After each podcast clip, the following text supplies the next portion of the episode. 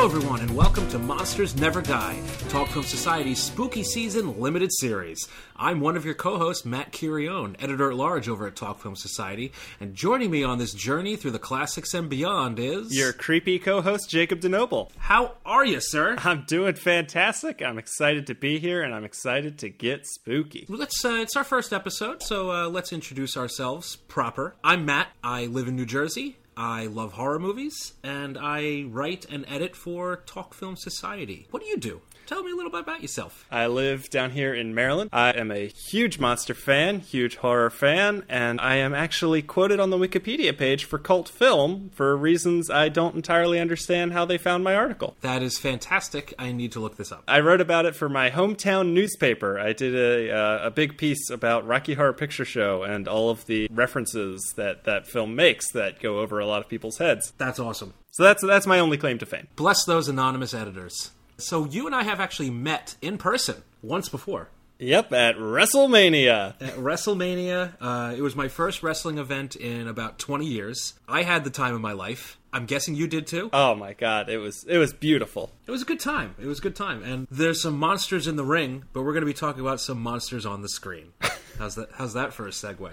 Uh, now, we basically, I just want to start off by saying we owe this entire show to uh, Carl Laemmle Jr., who basically founded Universal Studios, and he was a huge fan of monsters and horror. And without him, we wouldn't have any of the classic Universal monsters that we're going to be discussing. Which brings me back to another great point. What is Monsters Never Die? Should have gotten to that first, right, Jacob? That probably would be a helpful thing for folks to hear. You and I are going to be going through each of the classic Universal monsters.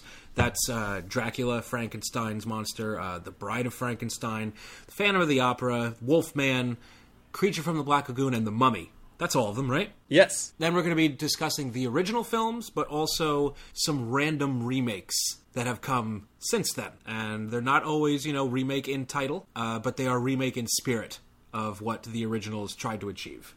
I consider them remakes, adaptations, and knockoffs. Yes, there you go. That works.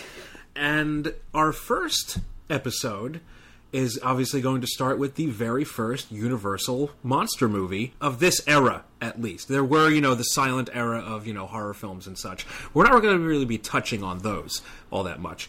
We're going to be talking about Tod Browning's 1931 adaptation of Dracula starring Bela Lugosi. Now, you recently watched this, and so did I. Uh, what are your thoughts on this original film? I'm a huge fan. I barely even have to say it for these episodes because it's going to be true for literally every Universal monster movie. I love Dracula. You're pretty good.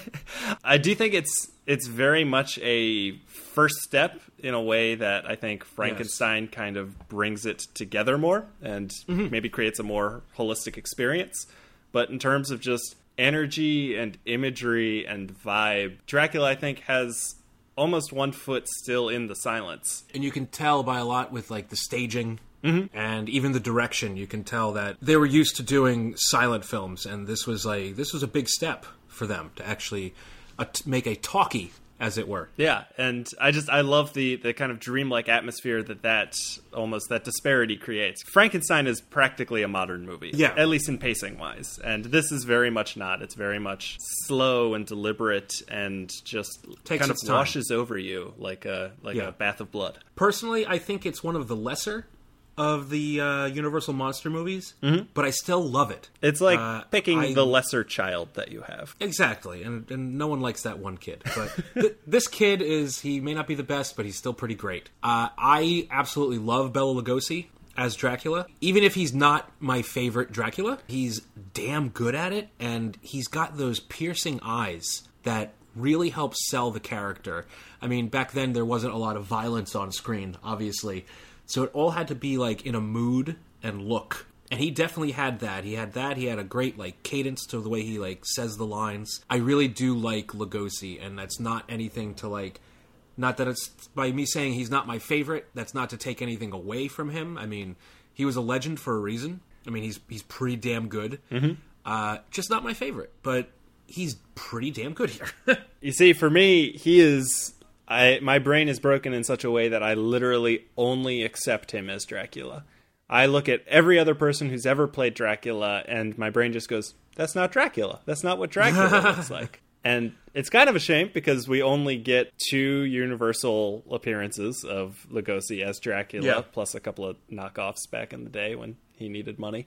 So I don't get a lot of Dracula movies that really scratch the itch that I need. So I, you know, I really have to just kind of love this one with all my heart. Now I have to ask: Is this because maybe this was your first Dracula movie?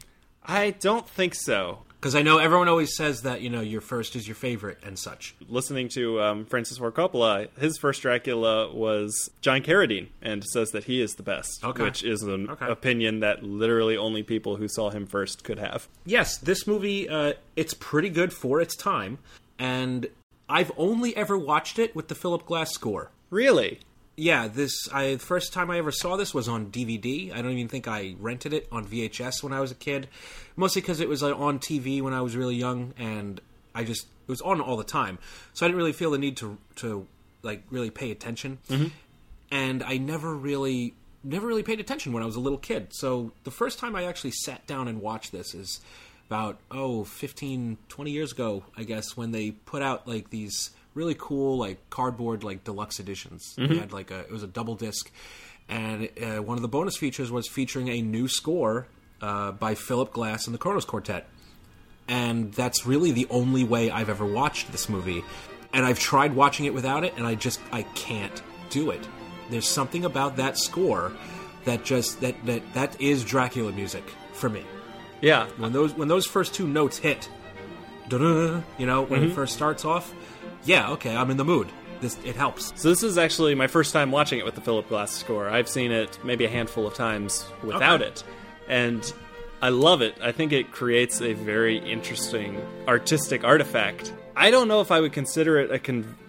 It's definitely not a conventional score, but no, not at all. it almost feels supplemental to the movie itself, where you're you're part you're pairing it with a piece of art and you're creating something. They've created a new third thing. This isn't a rescored movie. This isn't even just like a silent movie where we've added a score where maybe one didn't exist before. It's because the score is often overwhelming and overpowering, and it Yeah. it, it bleeds over the dialogue. It it changes the tenor I've noticed of that, yeah. almost everything in a way that is very appealing and very exciting. But I do feel like it's almost I, I almost consider that a like a second version of the movie in a way that like I wouldn't consider you know Okay. the two different scores for say like Legend. Aha! Oh yes, yes. Uh, stay tuned for the Ridley Scott podcast, folks. It's going to happen one day. I keep promising it, and it will happen. uh, yeah, this one I, I just really like the score. I mean, without the score, I've watched parts of the movie, and it really does, like you said earlier, play almost like a silent film. I will say this is the first time watching it with the score that it really I really even understood how an audience could find this terrifying back in the day. Yes, Like Yes. there were moments that you know I, I wasn't sitting shaking in my chair, but they they I felt that feeling that I feel people felt back then that that creeping dread that Mm-hmm. that kind of feeling under the skin that is really I get exciting. that. I get that feeling a lot when I watch like older horror films where I'm not scared. I'm more creeped out. Mm-hmm. Where I'm like, oh, that's, ooh, that's unsettling. Ooh, I, I don't care for this. I don't care for it. Turn this off, please. So have you read the uh, the novel before? I read that years ago, and I'm actually in the middle of reading it right now. Okay, excellent. And I guess you know, what are your thoughts on kind of the adaptation that this takes? You know, it's it's Uh, obviously very it's- different, but It's a lot different, uh, obviously, because this is an adaptation of the stage play, mm-hmm. And you really it's it's hard to do a lot that's in the novel live. But I do think they they get the basic story of Dracula up there on the screen. yeah, Back in- definitely. back in 1931, and I mean there would be stronger adaptations down the road that you know we'll discuss in a few minutes. Uh, but what they did at the time uh, was pretty stellar. They got the basic story of Dracula, which adaptations for me don't need to be exactly like the source material. If you get the basic vibe, I'm more than happy to take you at your worth and be like, okay, this is what you're going for. I get it now. Like when you watch Stuart Gordon's uh, From Beyond, it's a lot different from the original Lovecraft story. Yeah. it's a lot longer than the original Lovecraft story. I believe the original Lovecraft story is not even 20 pages. Mm-hmm. But it gets the basic vibe across. And yes, that's all I need. I think one of the um, one of the adaptation choices that they made that I think actually works really well in its favor is the decision to um, blend Renfield and Harker into kind of a single character. Yes. And I think that that creates such a compelling opening to this movie because as the movie begins, Renfield is the audience identification character. And I think for a lot of audiences who are maybe watching this for the first time, someone they assume is going to be the lead character in the movie. He's going to be the hero. Yeah. And Yeah. within, you know, 20, 30 minutes, he is completely under Dracula's thrall. And it turns out that the lead character of Dracula is pretty much just Dracula. Yeah. Dracula is the lead here. Like, I guess you could maybe make an argument for Van Helsing, but he really doesn't show up until much later, and he's more Much of later a in the film, no. Which is the thing with a lot of Dracula adaptations. Van Helsing doesn't show up right away. Mm-hmm. And I've talked to a lot of people, and they're like, "Oh yeah, he's like the lead character." No, he's not. I mean, you're it, usually you get a person who's playing Van Helsing who's such a strong performer that you latch onto that, and you're like, "Oh yeah, he's in like the whole movie." Mm-hmm. Nope, Unless you're talking about Van Helsing, in which he is literally in the whole movie. We don't talk about Van Helsing. We, we, we might talk about Van Helsing when we get to the mummy one day. oh, we'll have to. oh, we'll have to. Oh, Stephen Sommers, what happened to you? Do you have like a certain favorite aspect or part of this movie, a favorite scene, perhaps? So I think one of the I don't know, maybe I just assume this is an accepted truth.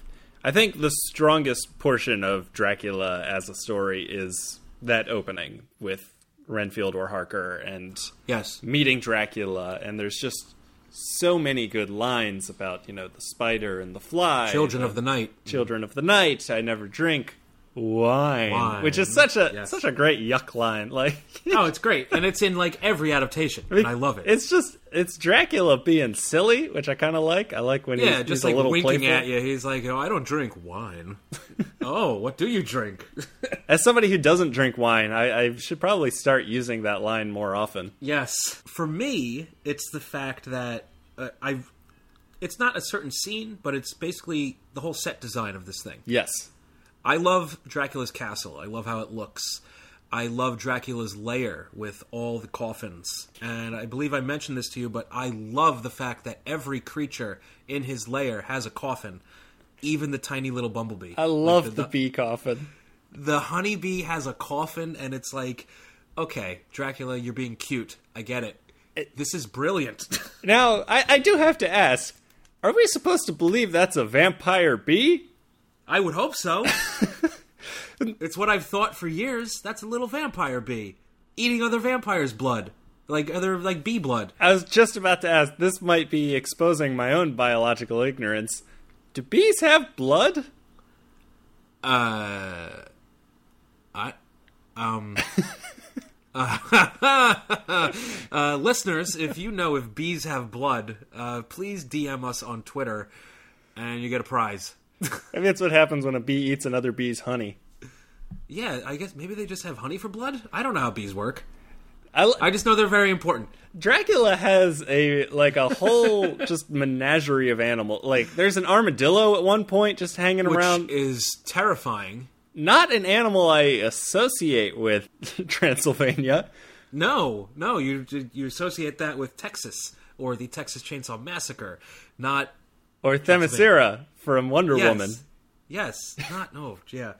Okay, so there's a vampire bee, and that's my favorite part of this movie. Yeah, no, that's that's an acceptable and appropriate answer. Uh, okay, now let's move on to some of the other versions of Dracula.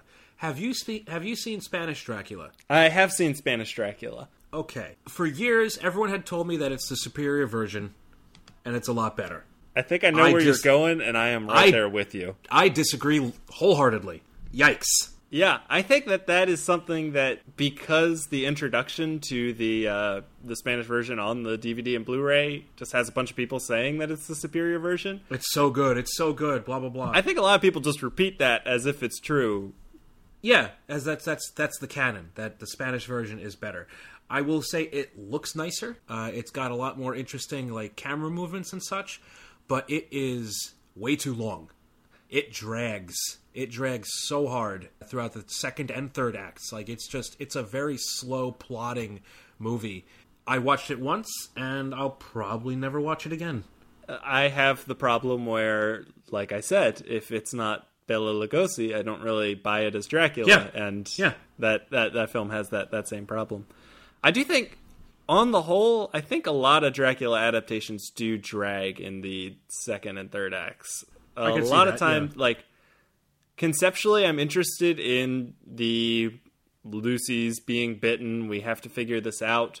But I, I feel like it usually loses a little seam there because we're not in these gothic castles anymore. We're in kind of just a regular room where mm-hmm. The characters are so far behind where we are that it's not necessarily tense. It's more just like, okay, all right, can we get on with this a little bit? and then you know but it's it's it's still effective because you know dracula's like around the periphery mm-hmm. i remember when i was a kid i took out the audiobook of dracula from the library Ooh. listened to it uh, on cassette uh, in, in a in my bedroom dark late at night and the thing actually scared the crap out of me it gave me nightmares Yeah. Uh, I forget who the, who was reading the book, but it was really good. And some of those scenes where they're trying to figure out what's wrong with people is some of the scariest stuff in the book. Yes, I, I agree wholeheartedly with that. It's just one of those things where it's hard to capture on film. There is an audiobook version that is read by Christopher Lee that is just Oh an- yes, please, I need this. It's an absolute treat. You can find it even on YouTube and it's oh, that's fantastic. it's a clean 84 minutes, so I think it's a little abridged, but uh so if you're, you know, if there's a stormy night this Halloween season, turn off the lights, put on a candle and listen to Christopher Lee read Dracula. The man was born to do it. He's pretty good. Uh, I don't know if you wanted to talk about any of his Draculas. I actually recently watched all of them for a uh, another podcast Oh, wow, okay. that I do um, called The Final Chapter, where I watch every entry in a movie franchise. And Okay. Not too much to say other than that franchise takes a truly bizarre path from the first to the last one. Yeah, doesn't he like go to go to the seventies and stuff? So that's about halfway through. Oh boy. so Um, the first one is a pretty straight adaptation of the novel. They swap some character names around. This and- is uh the horror of Dracula, right? yes, Horror of Dracula Okay. here in England. It was just Dracula. This is the version that I've seen. This is the the only Christopher Lee Dracula film I've seen. Okay, I would rec. They're mostly I very good. I I honestly I think liked they it. get better than that. Okay. But um, yeah. So we we get a bunch in the old days. Then he comes to the seventies, and that one's actually great. And then there's a spy one where Yes. he's trying to destroy the world. That one's pretty good. Sure. And then there's the uh, the martial arts one, which is just an absolute hoot, where it's a, Sure. uh co-production with the Shaw Brothers. Of course it is. So that, it's just it's very weird. Like if you were to watch just the first one and just the last one, you feel like there's definitely something you're missing there. You'd be like, he definitely went to space at one point, right? Has there ever been a Dracula in space movie? of course. It wasn't. Didn't Dracula 2000 take place in space?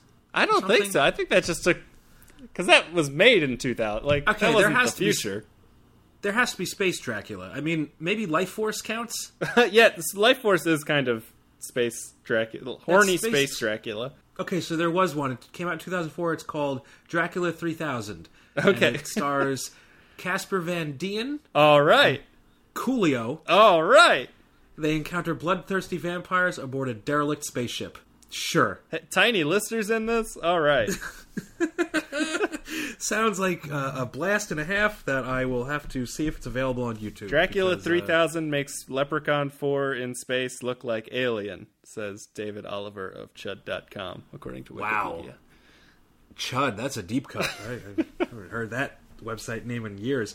All right, let's move forward a couple years. We're going to talk about, well, I'm going to talk about it because you haven't seen Dracula from 1979, directed by John Badham, based on the, at the time, uh, current Broadway revival starring Frank Langella. And this is one of my favorite adaptations. I prefer this to the Lugosi. This is probably my second favorite Dracula film. Langella is amazing in this. Uh, he's got like this. He was born with a condition with his eyes where they kind of twitch uncontrollably. Like they'll like they'll like shift back and forth, and they zoom in on his eyes when he's like staring at someone's throat in this, and his eyes will twitch back and forth like he's got a bloodlust Oh, that's cool. And I never noticed that until tonight. And I pointed it out. I was like, that is creepy. More of this, please. Uh, absolutely love him as Dracula. Uh, Laurence Olivier plays Van Helsing with like a thick German accent. Uh, it's pretty fabulous. And I love him as Van Helsing. Uh, again, not my favorite Van Helsing. We'll get to my favorite Van Helsing in a few minutes. But I love this movie. Uh, it's got a real uh, great gothic look. Uh, you get Donald Pleasence playing Dr. Jack Seward, who runs the asylum, which is pretty cool. This is a great cast. The cast is phenomenal. Then you have a bunch of, uh, you know, British actors.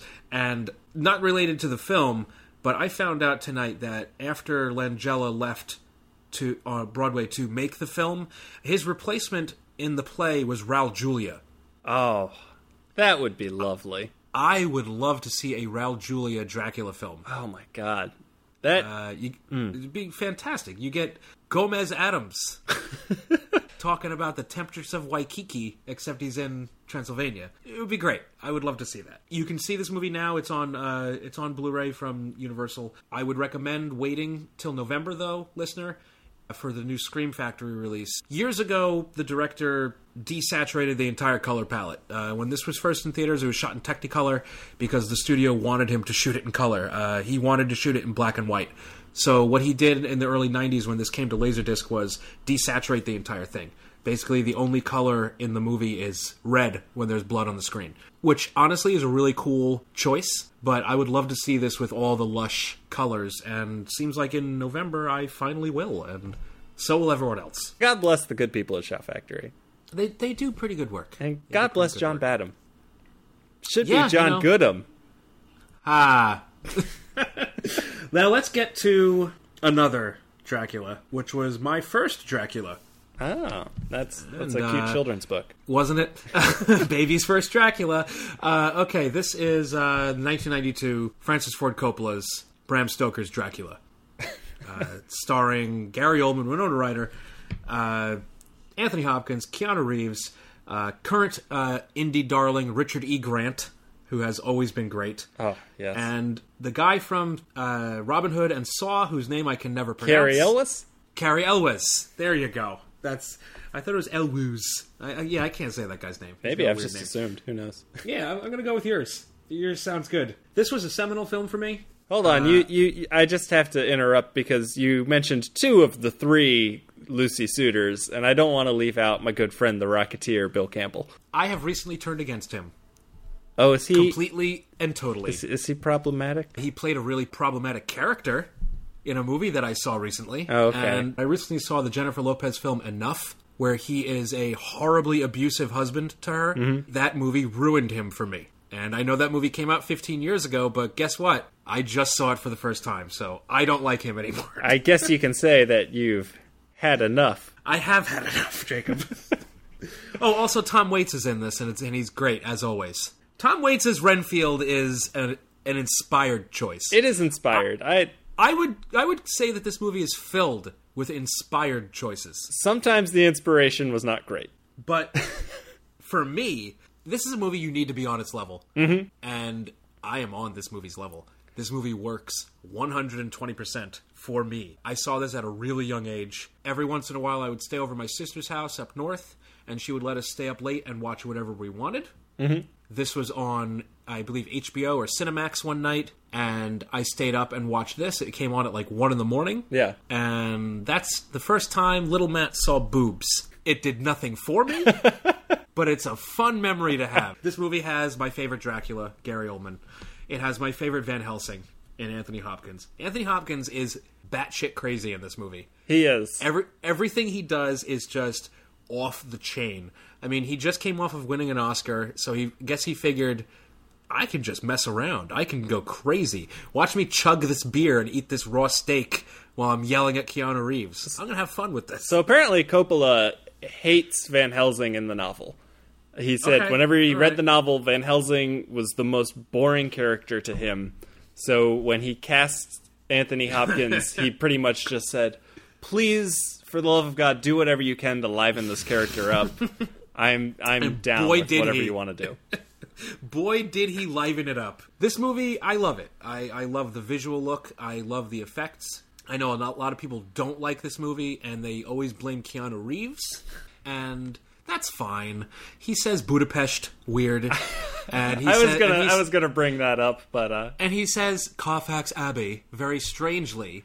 Uh, that's one of my celebrity impressions. Keanu Reeves saying Carfax Abbey, and you'll get like no more out of me. Um, he's fine.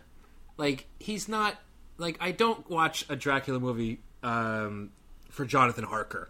I think Okay. if they hadn't have asked him to do an accent, he would actually be perfect.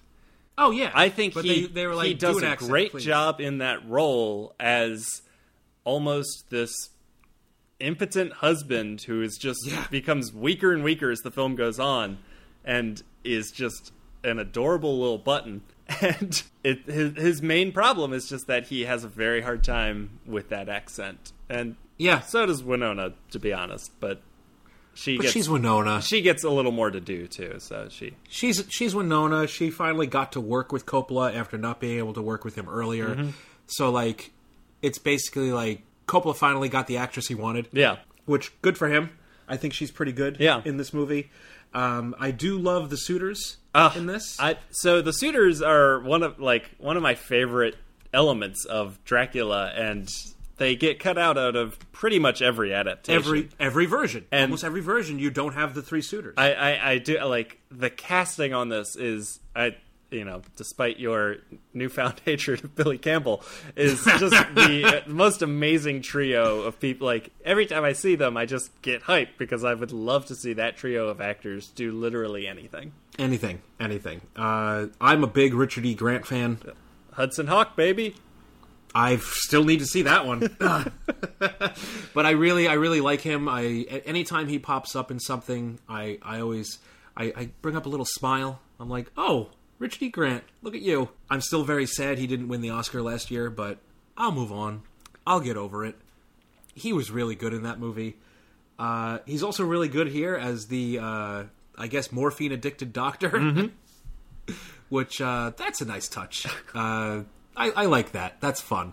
Gary Oldman, what do you think of him? So Gary Oldman's Dracula, I like everybody. I love his intro, not just the, the the moment, but that that that version of the character.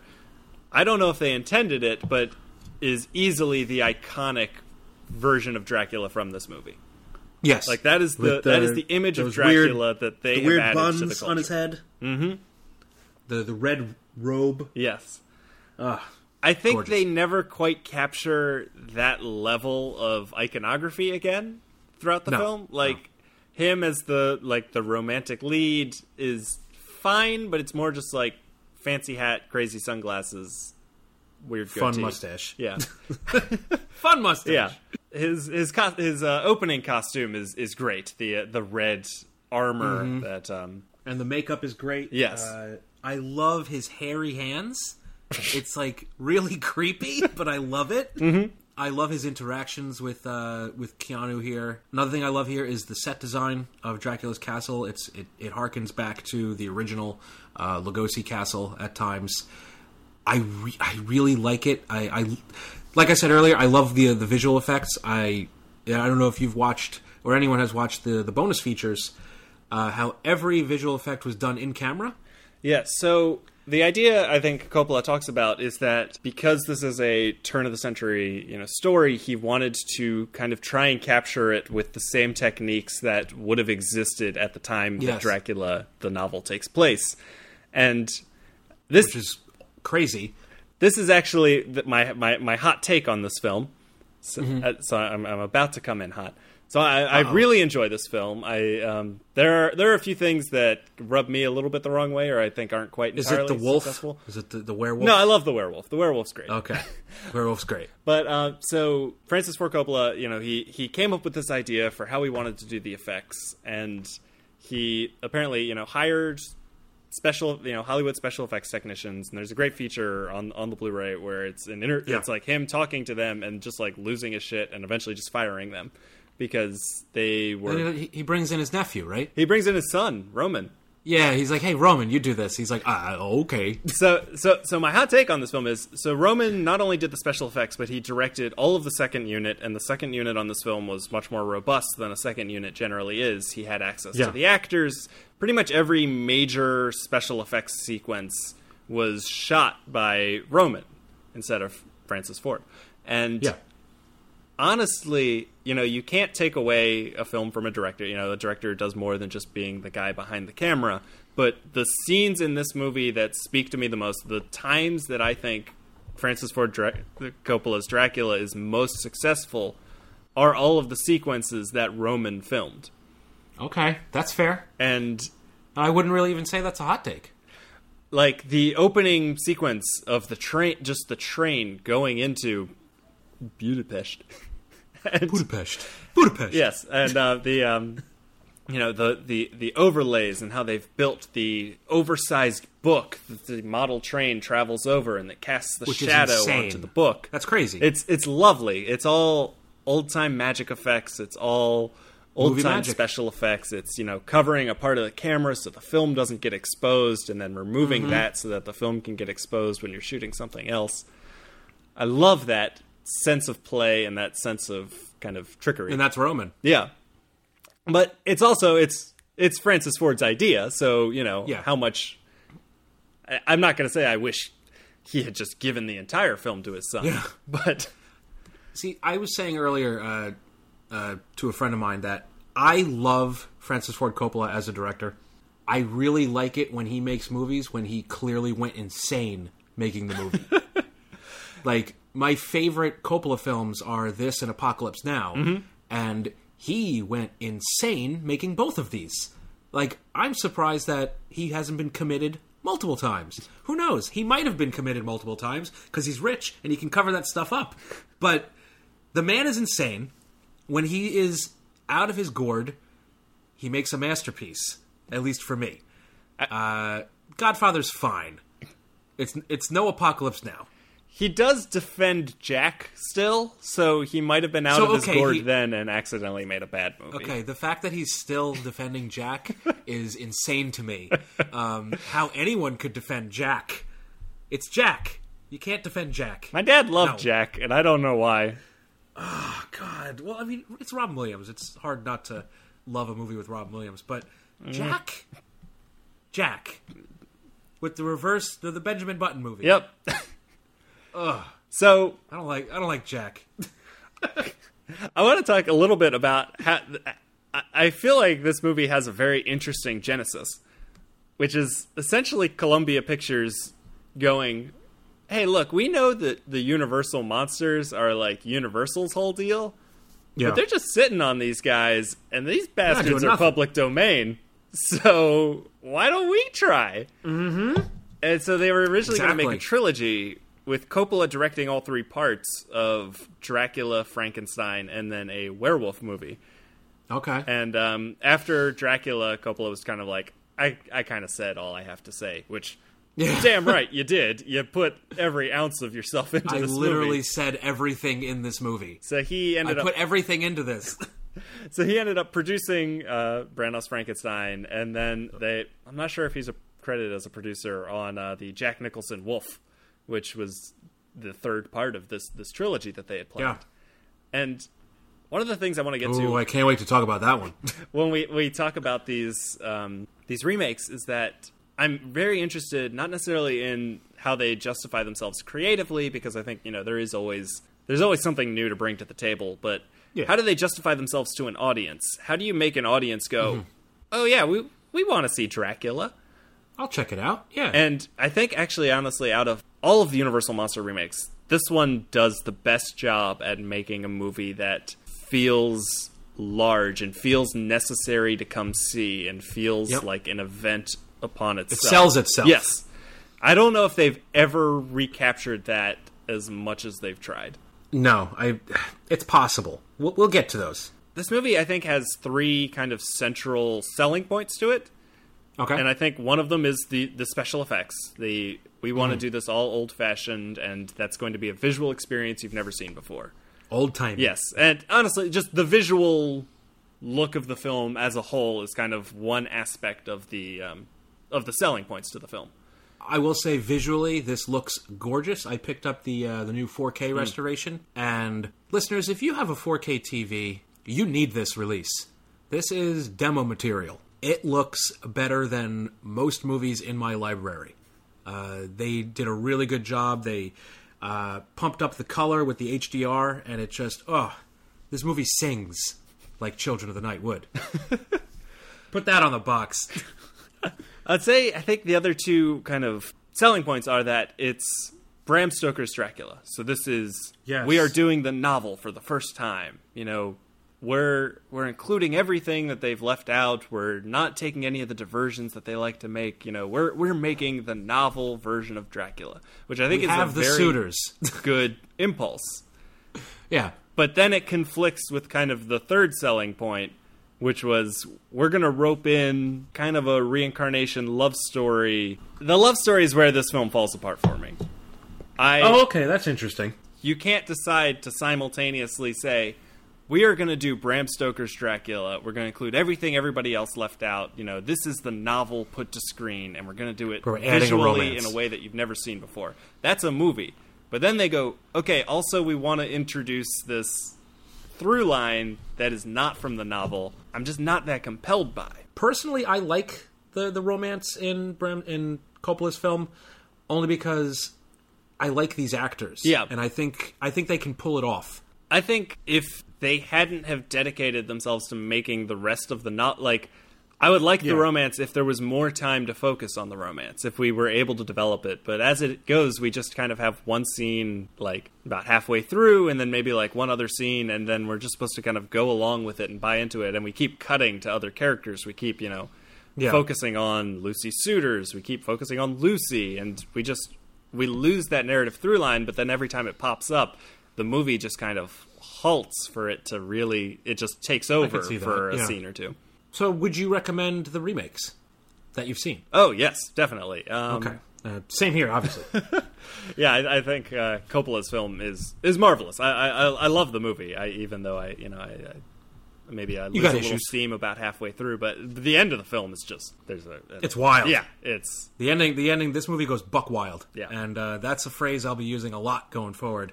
I guess that brings us to the end of the episode, Mm-hmm. and the way that we're going to end every episode is we're going to talk about this monster's counterpart in Monster Squad.